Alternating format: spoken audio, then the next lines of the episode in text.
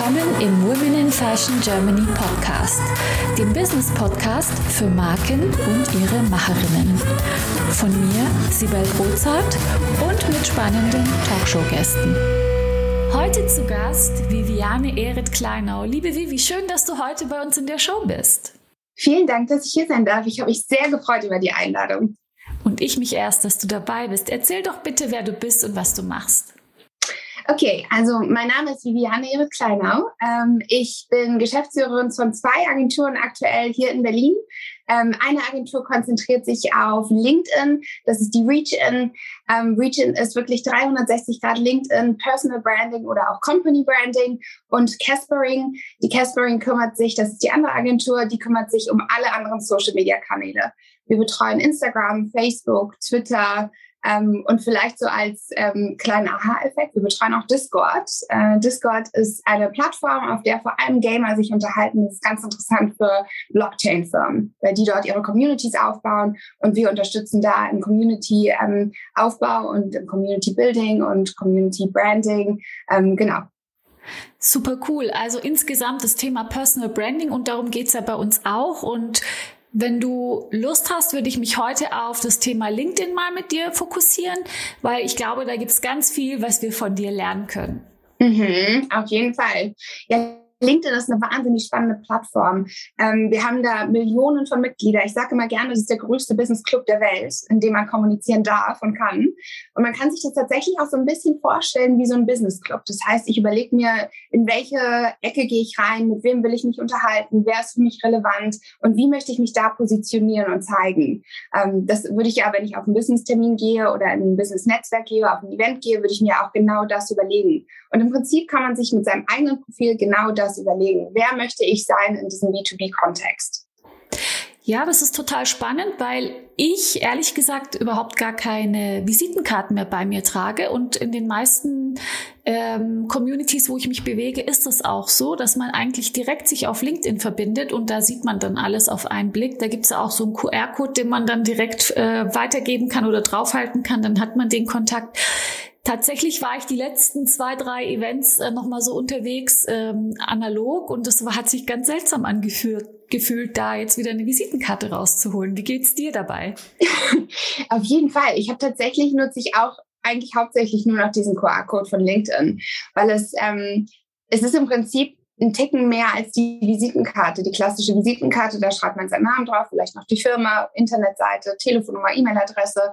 Aber bei LinkedIn kann ich demjenigen eigentlich einmal direkt meinen Werdegang zeigen. Das heißt, wo komme ich eigentlich her? Wie bin ich da hingekommen, wo ich jetzt bin? Und es ist natürlich auch alles mit Links hinterlegt, sodass derjenige jetzt nicht die Internetseite eintippen muss, sondern er kann einfach in meiner Vita sehen, wo arbeite ich gerade, kann auf meine Firma gehen, kann sich da informieren.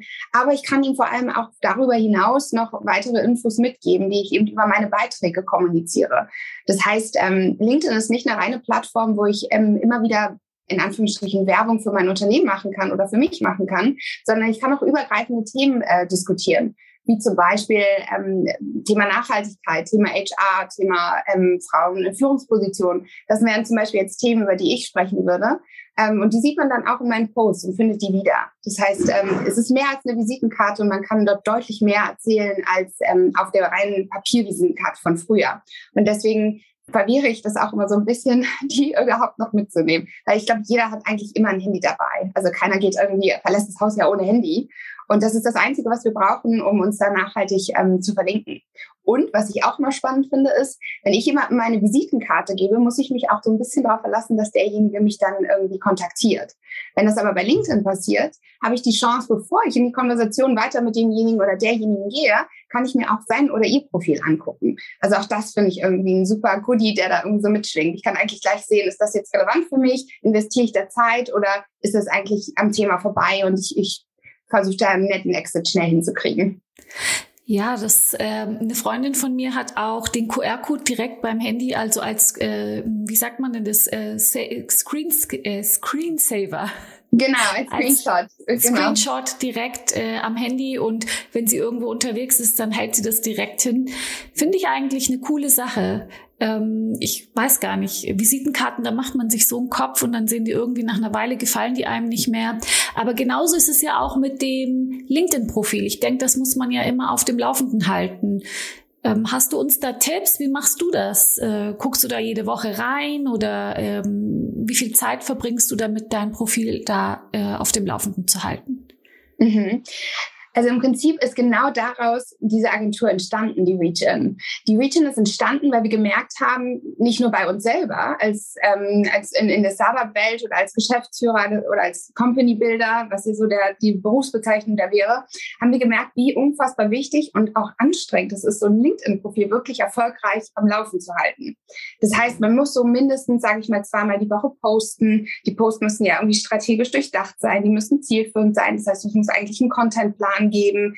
Und ähm, das reine Posten reicht auch nicht auf dem Profil. Das heißt, selbst wenn sich jetzt jemand hinsetzt und zweimal die Woche so einen Post loslässt, wird man relativ schnell merken, dass die Engagement Rate nicht höher wird, die Anzahl der Follower oder die Anzahl der Vernetzungsanfragen, die wird sich auch nicht stark verändern, weil es eben keine reine Infoplattform ist. Wir bauen aus einem LinkedIn-Profil keine Infobroschüre über Themen, die uns interessieren, sondern wir wollen da in eine Kommunikation gehen. Es ist ein soziales Netzwerk. Und das ist LinkedIn tatsächlich auch. Es ist sozial. Das heißt, zu einer sozialen Interaktion heißt äh, oder gehört auch, dass wir uns mit anderen unterhalten wollen, dass wir bei anderen gucken, was die machen. Das heißt, ähm, auf, in einem normalen Business-Kontext würde man dann sich in eine Gruppe stellen und würde mitdiskutieren oder würde man eine Nachfrage stellen oder würde sich irgendwie einbringen oder auf den anderen eingehen. Und das kannst du auf LinkedIn auch machen, indem du auf andere Profile gehst, die dich interessieren oder die in irgendeiner Form im B2B-Business für dich relevant sind und dort likest, dort vielleicht auch mal einen Kommentar da lässt zu Themen, die dich interessieren. All das ist natürlich auch hinterlegt mit einem Algorithmus. Das heißt, dieser Algorithmus erkennt, bist du ein reiner Informationsverbreiter oder bist du jemand, der sich sozial verhält? Und dieses Sozialverhalten wird dann in der organischen Ausstrahlung deines Profils belohnt. Das heißt, LinkedIn merkt sehr wohl, wie viel Zeit verbringst du auf diesem Profil. Unsere Mitarbeiter verbringen so ungefähr vier bis fünf Stunden am Tag pro Profil. Das heißt, die posten da natürlich, ich sag mal mindestens zweimal die Woche, weil das findet der Algorithmus ganz gut. Ähm, aber die sind vor allem, verbringen die Zeit damit, bei anderen zu gucken, bei anderen zu liken, Kommentare zu hinterlassen, ähm, sich zu vernetzen, Vernetzungsanfragen rauszuschicken oder auch ähm, zum Beispiel Empfehlungen anderen zu schreiben oder Empfehlungen von anderen zu erfragen. Ähm, all diese Dinge, das ist eben diese soziale Interaktion, die total wichtig ist. Also overall, sag ich, gebe ich mal gerne den Tipp, auf jeden Fall posten, posten, posten ähm, und äh, trotzdem dieses Sozialverhalten nicht vergessen, weil nur so wird man organisch wachsen. Ja, das ist gut, dass du das sagst, weil am Ende ähm, schreibt man das alles so Medien oder Social-Media-Plattformen wie Instagram zu, aber bei LinkedIn hat, hat das noch nicht jeder so auf dem Schirm und LinkedIn ist wirklich so relevant geworden.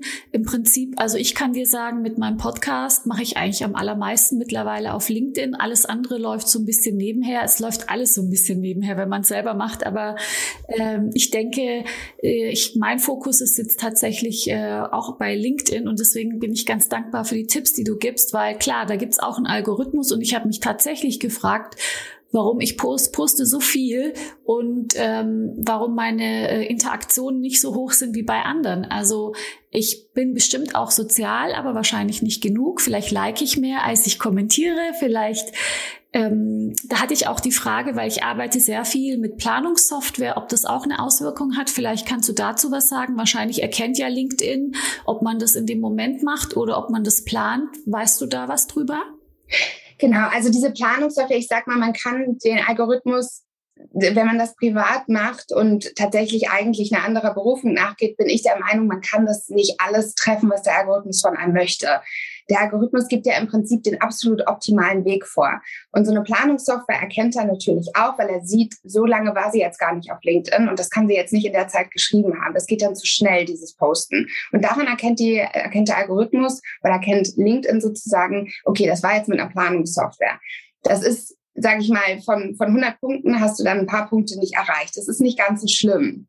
Ähm, ich glaube, dass diese Planungssoftware eher die größere Herausforderung geben, dass die die Verlinkung nicht so gut setzen.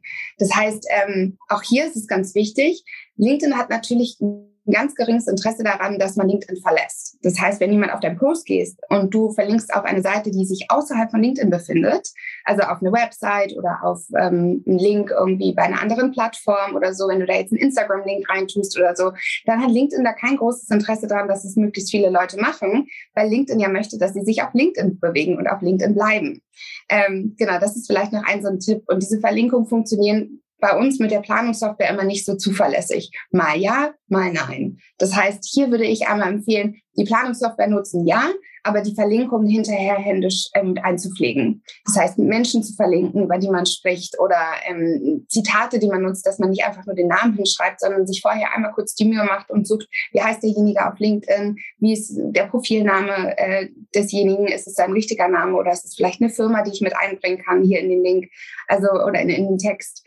Ähm, genau, das sind so, so Tipps, wie man ähm, sich da wieder ein paar Punkte plus rechnen kann, wenn man eine Planungssoftware benutzt. Aber ansonsten ist beeinträchtigt den Algorithmus nicht so gravierend, dass ich davon abraten würde. Hm. Dass äh, LinkedIn Links nach außen nicht so mag, das erkennt man ja auch daran, dass die die irgendwie verschlüsseln. Also selbst wenn man den dann hinschreibt, dann kommt da so eine Verschlüsselung. Ähm, jetzt so für mich als Podcaster hast du da einen Tipp, weil ähm, ich verlinke natürlich immer auf den Podcast oder auf YouTube, auf einen, einen äh, Schnipsel auf YouTube von dem Podcast. Mhm. Ähm, ist es da, macht es da Sinn, das direkt hochzuladen, statt da auf LinkedIn zu verlinken zum Beispiel? Äh, auf ja, äh, YouTube also, wahrscheinlich schon, oder? Weil alles andere mache ich eigentlich. Ich tagge genau. auch jeden. Äh, ich mache auch genau. Hashtags rein. Vielleicht kannst du auch was zum Thema Hashtags sagen, ob die überhaupt was bringen. Ja, ja. Also ähm, vielleicht einmal ganz kurz zu den Verlinkungen nach außen. Ich sag mal, wenn in jedem Post ein Link nach außen ist, dann ist es eben nicht gut. Wenn man das mal macht, ähm, so wie mit allen Dingen, die man normal macht, ist es äh, nicht gravierend. Ansonsten würde ich schon immer versuchen, auch Snippets auf äh, LinkedIn hochzuladen. Das heißt, wenn man wenn man schon den Link nach außen setzt, dann würde ich da nicht einfach nur mit einem Bild oder Screenshot oder so arbeiten, sondern würde da wirklich ähm, dann auch Content reinmachen, den die Leute sich anhören. Weil wenn LinkedIn merkt, dass das, was du gepostet hast, auch innerhalb von LinkedIn gehört wird oder gesehen wird, wie zum Beispiel ein Videoausschnitt ähm, oder ähnliches, und dann auf YouTube gegangen wird, dann ist es wieder ein kleinerer Pluspunkt, als wenn man einfach sagt, äh, hier ist der Text, hier ist ein Bild. Das Bild können die ja kaum tracken, wie lange guckt sich jemand das Bild an. Ähm, genau, bei einem Video können sie sehen, okay, wie oft wurde das abgespielt, wie lange war die Aufmerksamkeitsspanne. All solche Auswertungen, die können wir jetzt so nicht sehen, aber die laufen ja bei LinkedIn im Hintergrund. Ähm, und das wertet dann den Post wiederum auf. Ähm, bei der Hashtag-Strategie, da ist es so ein bisschen, da scheiden sich immer die Geister. Also ähm, wir versuchen oder ich versuche immer insgesamt ähm, nicht mehr als vier bis fünf Hashtags zu benutzen. Früher war es ja so, umso mehr, umso besser. Ähm, jetzt ist es eher so, dass wir zum Beispiel jeden Morgen einmal checken, eine halbe Stunde checkt bei uns jeden Morgen jemand, was sind die relevanten Hashtags für heute? Was, worüber wird gerade gesprochen? Und dass man dann versucht, in diese Hashtags reinzugehen. Aber es muss natürlich trotzdem im Zusammenhang stehen mit dem Content, den ich da poste. Weil wenn das nichts im Zusammenhang steht, dann erkennt auch das LinkedIn, weil LinkedIn merkt, okay, jemand sucht nach dem Hashtag, geht auf deinen Beitrag und geht ganz schnell wieder weg, weil er offensichtlich nicht relevant war. Ist der aber relevant und hat damit was zu tun, ist die Wahrscheinlichkeit, dass die Menschen über den Hashtag auf deinen Post kommen, ähm, relativ hoch. Und du kannst dann davon ausgehen, dass sie auch relativ lange auf diesem Post bleiben. Und das wiederum wertet dich auf oder wertet dein Post auf und die organische Ausstrahlung dann wiederum. Genau, also ich würde einfach morgens so eine kleine Trendanalyse, da gibt es auch so ein paar Websites, ähm, die so eine Trendanalyse anbieten. Meiner Meinung nach, also ich glaube bei einigen Websites auch ähm, for free. Also man kann sich da einfach informieren, ähm, auf welcher Plattform wird gerade welcher Hashtag ganz besonders benutzt. Und ich habe gesehen, dass du auch mal was drüber gepostet hast, äh, dass es auch ganz viele Fake-Accounts mittlerweile gibt auf LinkedIn. Wie ja. erkennt man die? Wie erkennt ihr die? Genau, also es ist ähm, besonders bei den großen, äh, sage ich mal, CEOs. Darüber haben wir gerade so einen, äh, so einen ganzen Beitrag geschrieben und haben das einmal analysiert. Ähm, ja, wenn ich halt ein großer CEO bin von, von irgendeinem Corporate, von einem internationalen Corporate, dann habe ich ist mein Name da draußen, dann ist mein Name bekannt. Und dann muss ich eigentlich irgendwie kommunizieren, weil es ist ja eine Art von PR auch. Wenn ich das aber nicht mache und mich den sozialen Medien verweigere, dann ist es unweigerlich so, dass sich irgendjemand anderes denkt, ach Mensch, mit dem Namen baue ich mir jetzt mein Profil auf.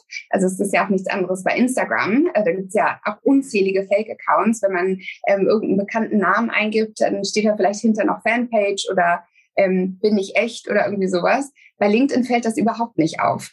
Ähm, da kannst du dir einfach von Wikipedia die, die in den Lebenslauf äh, ziehen und kannst es einfach für dich selber bauen und kannst dann über dieses Profil fatalerweise auch kommunizieren. Also kannst Inhalte kommunizieren. Und wenn du dann nicht äh, ein echtes Profil hast, auf dem du wirklich kommunizierst, dann denken die Leute natürlich, okay, dann ist das wohl das echte Profil, wenn es nur dieses eine gibt. Und bei LinkedIn ist es natürlich noch nicht ganz so verbreitet wie bei Instagram, dass wenn ich, ähm, weiß ich jetzt nicht, wenn ich Howard Carpendale eingebe, dann kommen bei LinkedIn äh, nicht jetzt irgendwie 50 Profile. Gebe ich das bei Instagram ein, kommen 50 Profile. Da wissen die Leute dann schon, okay, ich muss da zweimal hingucken, ist der das wirklich? Dann gibt's den blauen Haken und so weiter. Aber das ist halt bei LinkedIn noch nicht so. Das macht es meiner Meinung nach auch so gefährlich, sich davor zu, zu verweigern. Ja, und wie, und wie kann ich die jetzt irgendwie erkennen oder wie kann ich mich davon abgrenzen? Also ähm, oftmals, ich schaue, wenn bei mir Anfragen kommen, auch so sowas wie, wie viel gemeinsame Kontakte haben wir? Ähm, ist es jemand, der genau irgendwas verfolgt, was ich auch verfolge? Oftmals kommen ja auch so Anfragen out of the blue, aber wo kann man noch drauf achten? Das sind eigentlich schon ganz gute Punkte, die du ähm, aufgezählt hast. Einmal schauen, wie sieht denn sein Netzwerk aus? Sind da irgendwie, in der Regel haben aber diese Fake-Profile dann auch ziemlich viele äh, Follower, weil die ja große Namen nutzen und da denkt man, huh, okay, ähm, weiß ich nicht, XYZ, Elon Musk folgt mir, Wahnsinn, äh, der möchte sich mit mir vernetzen, super, das mache ich. Ähm, man kann es äh, daran erkennen, also an den Followern kann man es erkennen, dann kann man es natürlich an der Qualität der Beiträge erkennen. Also man muss dann immer abwägen und überlegen, würde derjenige wirklich sowas posten? Hat der wirklich auch diese Meinung? Steht er für dieses, ähm, es wird ja auch oft so missbraucht für politische Statements, ähm, steht er wirklich so hart für dieses politische Thema? Und man kann es auch sehen über die Empfehlungen. Das heißt, man kann davon ausgehen, dass jemand, der in einer ziemlich hohen Position ist und sich selber als solches anpreist, auch wenn er vielleicht nur ein einen völligen Fantasienamen benutzt und jetzt gar nicht so einen prominenten Namen nimmt, ähm, kann man relativ schnell sehen, von wem bekommt er eine Empfehlung. Diese Empfehlungsfunktion finde ich total klasse, weil da müssen wir wirklich, also es ist auch ein bisschen Aufwand für denjenigen, der einen empfiehlt. Und der muss dann irgendwie formulieren, ähm, wie gut man ist oder was man Tolles gemacht hat oder an welchem Projekt man gemeinsam gearbeitet hat und stellt in der Regel so die Stärken des anderen hervor. Das ist genau, also eine Empfehlung oder eine, eine Bewertung, Belohnung der anderen Person. Und wenn da dann nur ähm, Hinz Kunz und, und äh, weiß ich nicht, irgendwelche völlig irrelevanten Personen auf diesem Profil ähm, vermeintlich auch meist so ähnliche Formulierungen verwenden. Also die Empfehlungen sehen alle eigentlich gleich aus, sind alle gleich aufgebaut und sagen alle auch genau dasselbe. Dann äh, kann man davon ausgehen, dass da eventuell ein Fake vorliegt. Ich würde gern auch noch mal ähm, darauf zurückkommen, wie wer deine Kunden sind in der Agentur, was ihr für die ganz konkret tut, ähm, welcher Größenordnung und so weiter. Aber bevor wir da einsteigen, habe ich noch eine Frage. Ähm, das spielt sicherlich auch damit rein. Vielleicht macht ihr ja auch sowas für, für eure Kunden.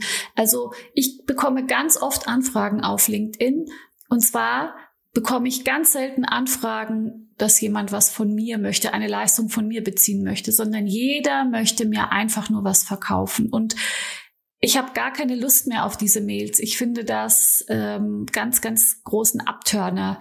Hast du da ähnliche Erfahrungen? Macht ihr sowas auch in eurer Agentur, wenn ihr dann unterstützt, dass ihr eben so Anfragen rausschickt? Oftmals ist nämlich auch so, da kommt dann nach einer Woche noch eine Nachfrage, dann noch eine. Da sind sicherlich Bots dahinter. Ähm, genau, du kannst ja mal ein bisschen erzählen. Vielleicht bekommen wir, da, bekommen wir da einen besseren Einblick über die Geschichte. Möchtest auch du mit deinen vorhandenen Potenzialen, Fähigkeiten und Kenntnissen deine unverwechselbare Marke im Fashion- und Lifestyle-Segment aufbauen?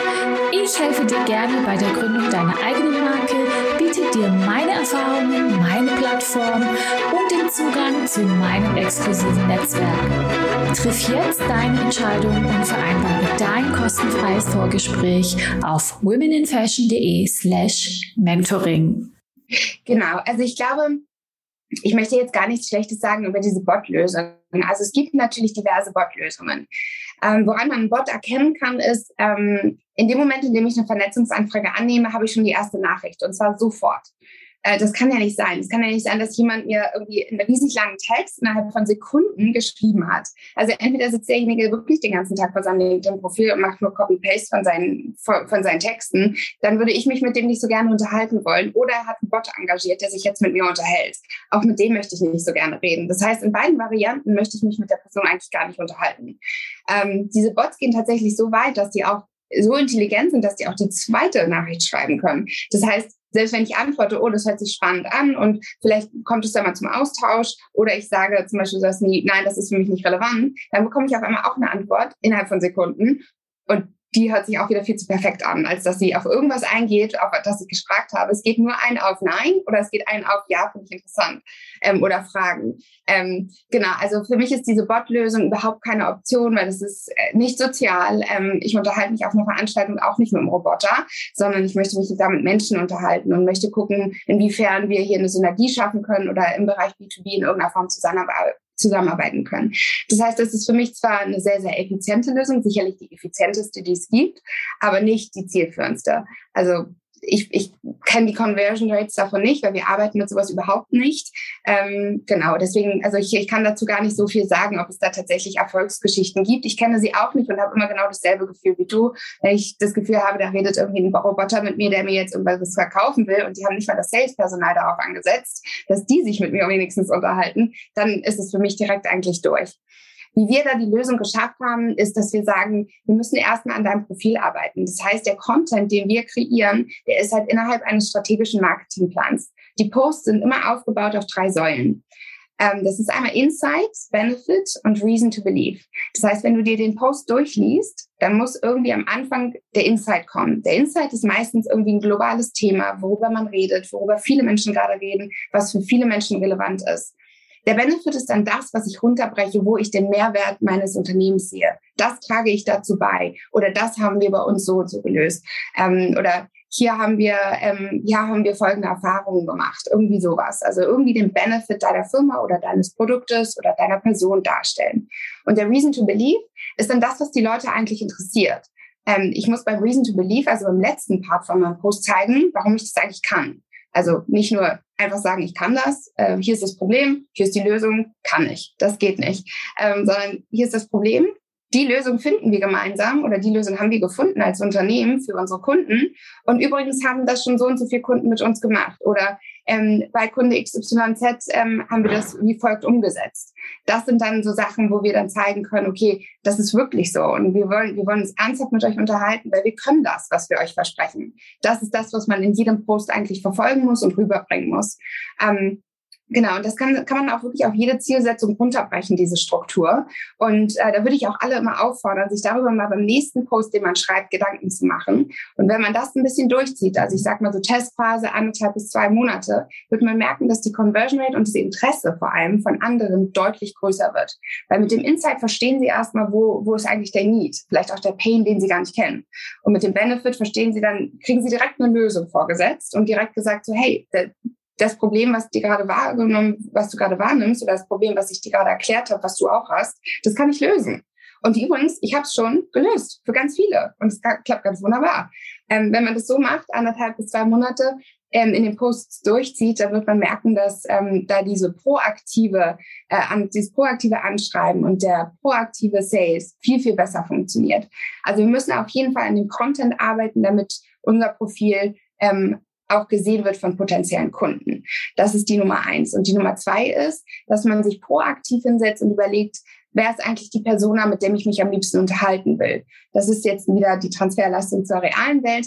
Ähm, wenn ich auf so ein, wenn ich persönlich auch auf ein, auf ein Business-Event gehe oder auf so ein Netzwerk-Event gehe, dann überlege ich mir vorher, mit wem will ich reden und wer passt dazu. Und gehe ganz gezielt auf diese Leute zu und versuche mit denen in eine Konversation zu treten. Eine ehrliche Konversation, eine echte Konversation, die sicher auch so ein bisschen geprägt ist von so einem Business Smalltalk am Anfang. Das heißt, genau so mache ich das auf LinkedIn. Ich suche mir raus, okay, welches Unternehmen passt zu uns? Ähm, zu uns als, als Region oder auch als Caspering. Das ist egal, welche Agentur das jetzt ist von den beiden, egal auf welcher Plattform wir uns bewegen.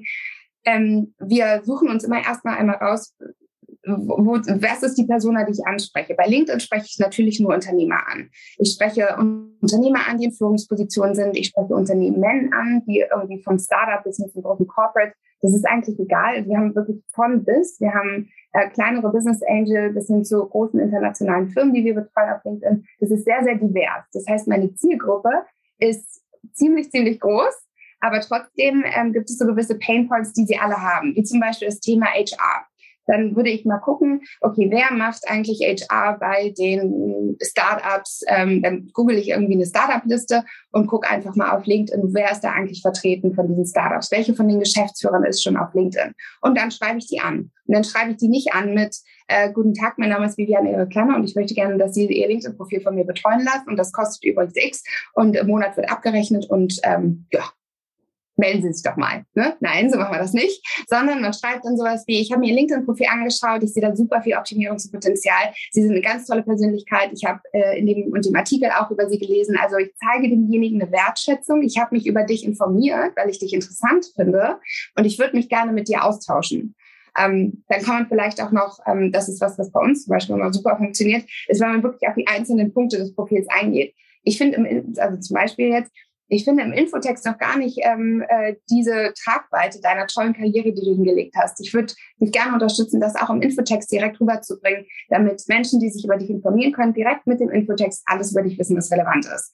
Ähm, genau, das wäre zum Beispiel bei uns so ein, so ein erster Approach, wie wir auf die Leute zugehen. Und wenn sich jemand die Mühe gemacht hat, also wenn ich dann so eine E-Mail bekomme oder so eine, so eine Nachricht bekomme bei LinkedIn, dann weiß ich, okay, der hat sich nicht nur, hat nicht nur meinen Namen gegoogelt und weiß, dass ich irgendwie Geschäftsführerin bin und irgendwie Unternehmen aufbaue, sondern der hat sich irgendwie mit mir auseinandergesetzt. Der hat sich mein Profil angeguckt, der hat sich meine Sachen durchgelesen, der hat sich vielleicht auch mit meiner Karriere auseinandergesetzt. Und dann habe ich direkt so ein Gefühl, Mensch, derjenige hat irgendwie so eine Wertschätzung mir entgegengebracht. Also bringe ich die Wertschätzung auch hingeben und gehe mit dem in den Austausch. Und dann kommt man in eine Konversation und dann kann man relativ schnell in Richtung Sales-Gespräch gehen. Genau. Das sind super wertvolle Insights. Vielen Dank, Vivi. Ähm, und wenn jetzt, äh, wie, wie ist das bei euch? Macht ihr dann quasi, wenn ihr dann ein Mandat bekommt, äh, übernehmt ihr dann die ganze Content Creation, übernehmt ihr dann den Account? Ähm, genau, oder, oder wie funktioniert das? Oder gebt ihr nur Tipps oder gibt es beide Möglichkeiten? Genau, also wir haben das Produkt ähm, dadurch, dass unsere Zielgruppe so divers ist und eigentlich jeder Unternehmer, jedes Unternehmen, groß, klein, mittel, ähm, jeder braucht das eigentlich. Das ist uns bewusst und deswegen haben wir da verschiedene Sparten geschaffen. Die kleinste Sparte, die kleinste Entity, mit der man bei uns in die Betreuung gehen kann, ist die Masterclass. Das heißt, wir machen ähm, eine Masterclass, die verteilt sich über vier Tage, a zwei Stunden, wo man teilnimmt und wo man alles an Input bekommt, um selber ein erfolgreiches LinkedIn Profil aufzubauen. Nun ist es ja aber so, wie ich anfangs auch gesagt habe, der Zeitfaktor. So jemand, der Geschäftsführer ist oder selbstständig ist, der hat in der Regel keine Zeit, sich da drei Stunden am Tag hinzusetzen und sich um sein LinkedIn zu kümmern. Ähm, eine angestellte HR-Person zum Beispiel, die hat Zeit dafür, die kann das machen, weil sie sich sowieso die ganze Zeit auf dieser Plattform äh, bewegt, um Mitarbeiter zu sourcen. Das heißt, da haben wir einmal so diese kleinste Entity geschaffen, da versuchen wir Menschen beizubringen, wie sie Markenbotschafter für ihre eigenen Unternehmen werden. Ähm, genau, das ist die kleinste. Als nächsten Step ist so das Paket S. Im Paket S ähm, bei der LinkedIn-Betreuung übernehmen wir auf jeden Fall schon den kompletten Account. Da reduzieren wir einfach nur die Anzahl der Posts auf einmal die Woche. Wir schreiben die Texte, wir haben Copywriter, die die Texte schreiben. Wir ähm, bearbeiten die Bilder, die uns zugeschickt werden, die Videos. Wir machen auch kleinere Interviews und wir übernehmen natürlich auch diese Vernetzungsanfragen ähm, und kommentieren bei anderen und liken bei anderen. Das Ganze steigert sich dann einfach von Paket M zu L. Ähm, Im Paket M kommt dann auch noch sowas hinzu, wie dass wir ähm, proaktiv, also noch proaktiver bei anderen, äh, bei anderen leiten, noch proaktiver bei anderen kommentieren, noch mehr vernetzen ähm, und natürlich auch die Anzahl der Posts erhöhen auf zweimal die Woche. Im größten Paket gehört dann das komplette Advertising-Paket mit dazu. Das heißt, es gibt auf LinkedIn, ich glaube, äh, zwölf verschiedene Formen zu werben, also zwölf verschiedene Formen, äh, Marketing zu betreiben oder Werbung zu platzieren. Und dafür kreieren wir mit AB-Tests den Content, ähm, versuchen verschiedene Möglichkeiten der Werbung aus, werten das Ganze aus. Ähm, bei allen, egal wie wir das äh, betreuen, S, M oder L, gibt es am Monatsende immer ein gewisses Reporting, sodass wir darauf reagieren können. Generell entwerfen wir aber immer den Content, wir machen immer die Contentpläne, wir machen immer die strategischen Marketingpläne. Ähm, genau, wir schreiben immer und wir bearbeiten immer die Bilder und kreieren ähm, die Bilder oder Interviews und Videos. Und wer die Preise jetzt wissen möchte, äh, um, ähm, geht auf eure Webseite oder wie machen wir das? Die Preise kann man in der Form nicht einfach so allgemein kommunizieren. Das ist halt wirklich eine sehr, sehr individuelle Sache. Weil genauso wie, wie man sich selber äh, überlegen kann, für mich selber das LinkedIn-Profil zu betreuen, ist natürlich nicht ganz so aufwendig, wie wenn ich das jetzt für ein international agierendes Corporate mache. Da ist viel, viel mehr Aufwand drin, ähm, auch in der Bildbearbeitung viel, viel mehr An Anspruch auch drin, als wenn ich jetzt selber ein authentisches Profil von mir, von mir da platzieren möchte.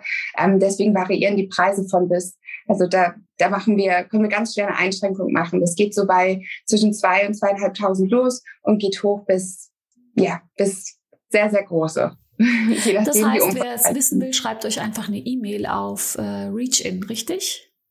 Nein, das wissen wir, der schreibt mir gerne einmal LinkedIn. Ah ja, super, viel besser. genau. Ja, ganz logisch Also wirklich eigentlich. gerne einfach äh, mich mit mir vernetzen. Also natürlich könnt ihr das Weizenschatz. Natürlich, äh, sehr gerne kann mir jeder auch eine E-Mail schreiben ähm, oder auch gerne einfach bei LinkedIn. Genau, vernetzen und bei LinkedIn ähm, über LinkedIn eine Nachricht schreiben. Ich mache mein LinkedIn-Profil tatsächlich meistens selber, zumindest die ähm, Nachrichten. Die Posts sind natürlich auch so ein bisschen, bekomme ich natürlich auch Hilfe und nutze da meine eigenen, meine eigenen Strukturen, die ich gebaut habe, um auch mein Profil zu bespielen. Genau, aber meine Nachrichten lese ich selber. Also wer sich da direkt mit mir unterhalten möchte oder da Tipps nochmal braucht oder vielleicht einfach mal so ein Profil-Coaching ähm, oder so braucht, ähm, wo wir einmal rüber gucken und das einmal gerade ziehen, dass es einmal eben so ein, so ein perfekter Status quo ist, ähm, dann können wir das super gerne machen und uns da verabreden über LinkedIn. Klasse, Vivi, super cool. Kommen wir mal zu dir persönlich. Ähm, und da würde mich interessieren, in deiner Karriere bis heute, was war da so ein, eine Herausforderung oder die größte Herausforderung, mit der du vielleicht gar nicht so gerechnet hast und wie bist du damit umgegangen? Ja, ich glaube, ähm, hm, also ich bei mir war es eigentlich immer so, dass wenn man sich das anguckt und wenn man das so durchläuft, dann sieht es immer so aus, als hätte ich immer tausend Sachen gleichzeitig gemacht, weil es auch so ist. Also es sind immer alles tausend Sachen gleichzeitig. Ähm, äh, vor allem auch die Betreuung bei Höhle der Löwen. Ähm, da hat man einfach so viele Themen gehabt und so viele unterschiedliche Themen ähm, gehabt in der Betreuung der Startups.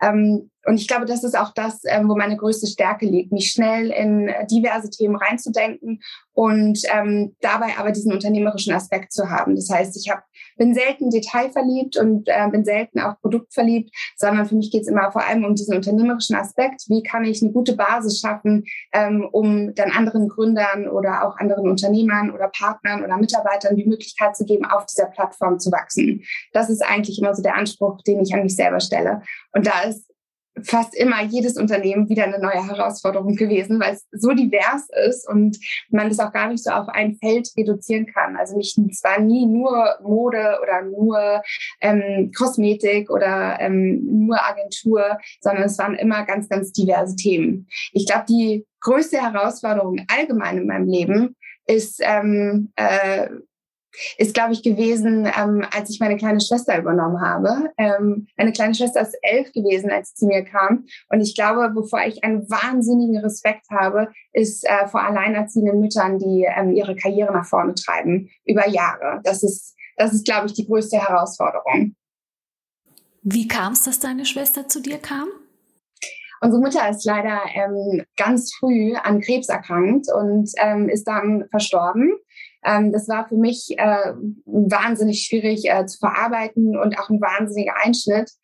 Ähm, aber neben all diesen ganzen negativen Themen, die dann natürlich auf einen einprasseln, hatte es, ich möchte nicht sagen, es hatte was Gutes, aber es hat ähm, ganz viel auch Positives in einem ausgelöst, weil man einfach insgesamt das Leben sehr viel mehr wertschätzt und auch mit viel weniger Angst durchs Leben geht, weil man weiß, es kann irgendwie wirklich morgen vorbei sein. Und ich kenne viele Leute, die das einfach so daher sagen, aber ich lebe das auch so. Für mich ist jeder Tag wieder eine neue Chance, irgendwas ganz Tolles Neues zu reißen und irgendwas ganz Tolles Neues zu bauen.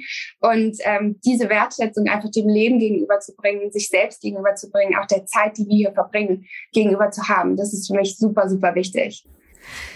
Und wie alt ist deine Schwester jetzt? Jetzt ist sie 16. Wow. Wahnsinn. Sie ist ein Teenager. Woohoo. I made it. oh, also vielen Dank für diesen äh, privaten Einblick. Also meinen höchsten Respekt, dass du das gemacht hast. Ähm, und auch hier sieht man wieder, was Mindset ausmacht und äh, wie man, wie man sich eben entweder im Leben auf das Positive konzentrieren kann oder eben auf das Negative. Und ich finde es toll, dass du dich auf das Positive äh, konzentriert hast und mit so viel Energie und Power und Positivity äh, im Leben stehst und das auch mit uns teilst. Vielen Dank dafür. Kommen wir zu deinem größten Erfolg. Ich habe das, ich habe die Vermutung, dass der auch irgendwie mit deiner Herausforderung zu tun haben könnte. ja, Was war für dich ja. persönlich der größte Erfolg in deiner Karriere vielleicht oder auch privat? Um ich glaube, für mich der, der größte Erfolg war, glaube ich, aus dieser Situation heraus, die ich gerade beschrieben habe. Ähm, da saß ich wirklich zu Hause. Das, ich habe äh, das auch mal, ich habe eine Female Masterclass geschrieben, weil ich genau diesen Punkt, dieses Positive, gerade bei Frauen, wir sind oft eher neigen zum, zur Selbstkritik und auch zur unangebrachten Selbstkritik. Ähm, und da habe ich in der Masterclass auch viel drüber gesprochen. Als ich damals ähm, aus der Situation nach Berlin gekommen bin oder als jetzt diese Situation dann sich herauskristallisierte, saß ich auf einmal zu Hause und musste mich um mein, meine geliebte Mama kümmern und hatte aber auch auf einmal ein Kind. Das heißt, es war für mich so völlig unvorstellbar. Was macht man denn jetzt? Wie arbeitet man denn jetzt? Also ich kann ja nicht ins Büro gehen und, und einen 9-to-5-Job machen, die werde ich gar nicht gerecht. Und ich kann aber auch nicht irgendwie zu Hause sitzen und kochen, ich, ich kann überhaupt nicht kochen, also es ist wirklich grausam. Deswegen, also auch das kann ich nicht. Und putzen ist jetzt auch nicht so meine Stärke oder Leidenschaft, ähm, was ich sehr bedauere, aber es, ich kann das alles nicht so gut. Und dann habe ich mir überlegt, okay, ich muss das irgendwie anders machen, ich muss irgendwie was anderes aufbauen. Und dann habe ich eine, ähm, eine Firma gegründet ähm, im Bereich Personal Shopping. Und für mich war das so ein Wahnsinnsausgleich, weil ich wirklich durch die Welt gereist bin und mit ganz, ganz tollen ähm, Frauen äh, Frauen einkaufen gegangen bin. Ich bin teilweise für die einkaufen gegangen oder ich bin hier, habe die Sachen in Berlin hier eingesammelt und bin dann zu denen geflogen mit den Outfits. Und das war für mich so eine völlige Parallelwelt, die ich mir ganz unbewusst geschaffen habe, um eben so eine schwierige Zeit, die ich da zu Hause hatte, ähm, irgendwie zu überleben. Also es war für mich wie so ein Eintauchen in eine komplette unreale Welt, weil es waren natürlich auch Sphären, also so einkaufen zu gehen mit so viel, äh, so viel Kosten einkaufen zu gehen auch, das konnte ich mir zu dem Zeitpunkt auch überhaupt nicht leisten. Ähm, genau, und da habe ich das relativ schnell geschafft zu erkennen, okay, wo ist hier der Need?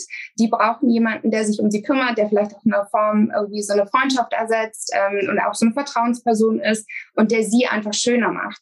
Und mein Interesse war überhaupt nicht ähm, in, dem, in dem Punkt, dass irgendwie jemand auf mich achtet, sondern ich wollte ganz viel auf jemand anders achten und ganz viel, ähm, ja, ganz viel Verantwortung auch irgendwie dafür haben, dass sich derjenige wohlfühlt.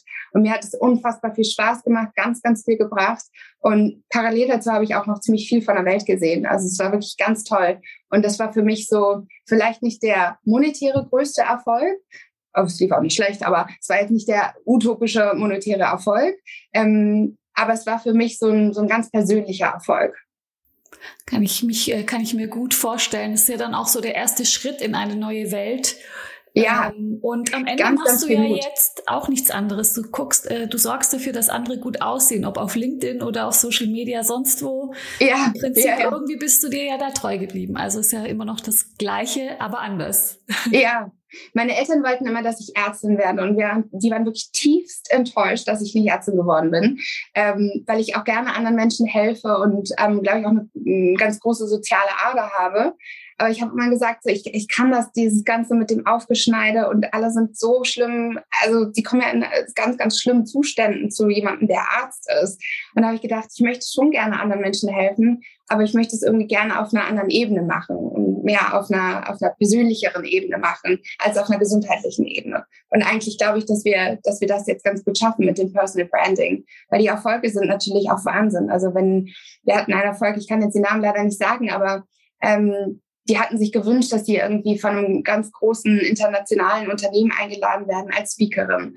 Und das haben wir jetzt irgendwie hingekriegt und tatsächlich eben durch diesen konsequenten, hochqualitativen Aufbau dieses LinkedIn-Profils und immer wieder dahin zu kommunizieren, immer wieder irgendwie an diesen Corporate äh, ran zu kommunizieren, ohne das wirklich jemals genannt zu haben. Ähm, ja, aber die wurde eingeladen, äh, war in den Staaten und hat dort äh, einen ganz, ganz tollen Vortrag gehalten. Und das sind so Erfolgsstories, worüber ich ähm, ja da mache ich wie eine Flasche Prosecco auf und freue mich. Wahnsinn. Finde ich auch großartig, wirklich. Also da müssen wir noch mal drüber sprechen später. Ähm, ja. Kommen wir zum letzten Punkt oder zur mhm. letzten Frage. Du hast schon so viele Tipps gegeben. Ich weiß gar nicht, äh, welchen Tipp du noch geben möchtest, aber kannst du zum Schluss vielleicht noch mal was äh, den Menschen mit auf den Weg geben, die zuhören und gerade dabei sind, selber eine Personal Brand aufzubauen?